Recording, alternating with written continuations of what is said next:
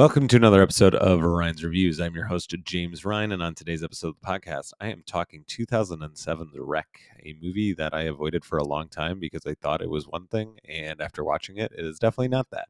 Um, I thought it was a movie that dealt with a group of cannibalistic people, um, but it is definitely more of a zombie infected movie. Uh, it follows this news anchor and she goes to this apartment complex and then she starts to realize along with her crew uh, that something is horribly horribly wrong and i guess news reporter.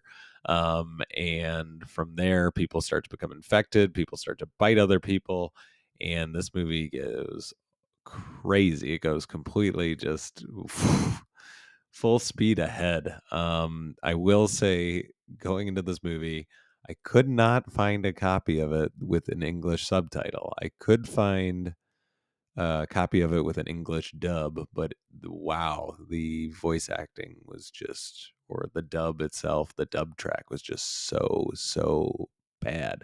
I ended up watching this movie in Spanish and not understanding very much of it.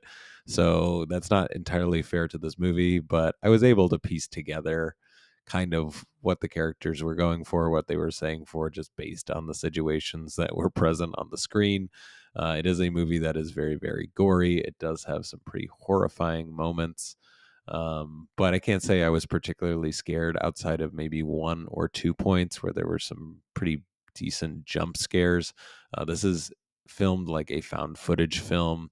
Um, the news reporter and her crew are kind of filming everything that's happening. So there's a lot of shaky cam uh, I think it works quite well for this movie. It has a super, super brief runtime.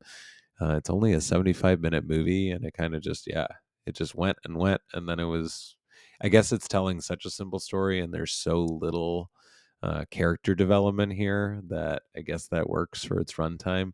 And I think the lack of character development here is probably one of the biggest detriments to this film. Um, just in the fact that I'm not, I did not find myself rooting um, super hard for this reporter or the other people in this apartment complex. I didn't. I wasn't rooting for them to survive necessarily, um, just because you don't get to know them. And if you don't get to know them, it's just like anything. like if you're watching a sport and you don't know the players, I just it's not that entertaining. Um, and I feel like this movie suffers a little bit from that. Um, but if you're just going for horror and you're going for gore and you're going for kind of just sheer spectacle, this movie is pretty entertaining. Um, and I would definitely recommend checking it out. There were a couple sequels that came out um, after this one. Um, I don't know if I will check those out at any any point soon, um, but maybe next year or the year after, um, I will be ready to watch one of those. So, yeah, REC if you're a big fan of infected zombie movies, it's definitely one that you need to check out. It's pretty well known. Um, if you are not, or you are not into gore, you're not into jump scares, you get really sick motion sickness from found footage films, this is definitely not going to be one for you.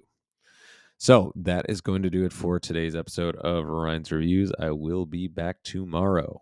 It is Sunday, and I will be talking about Sisters, directed by Brian De Palma.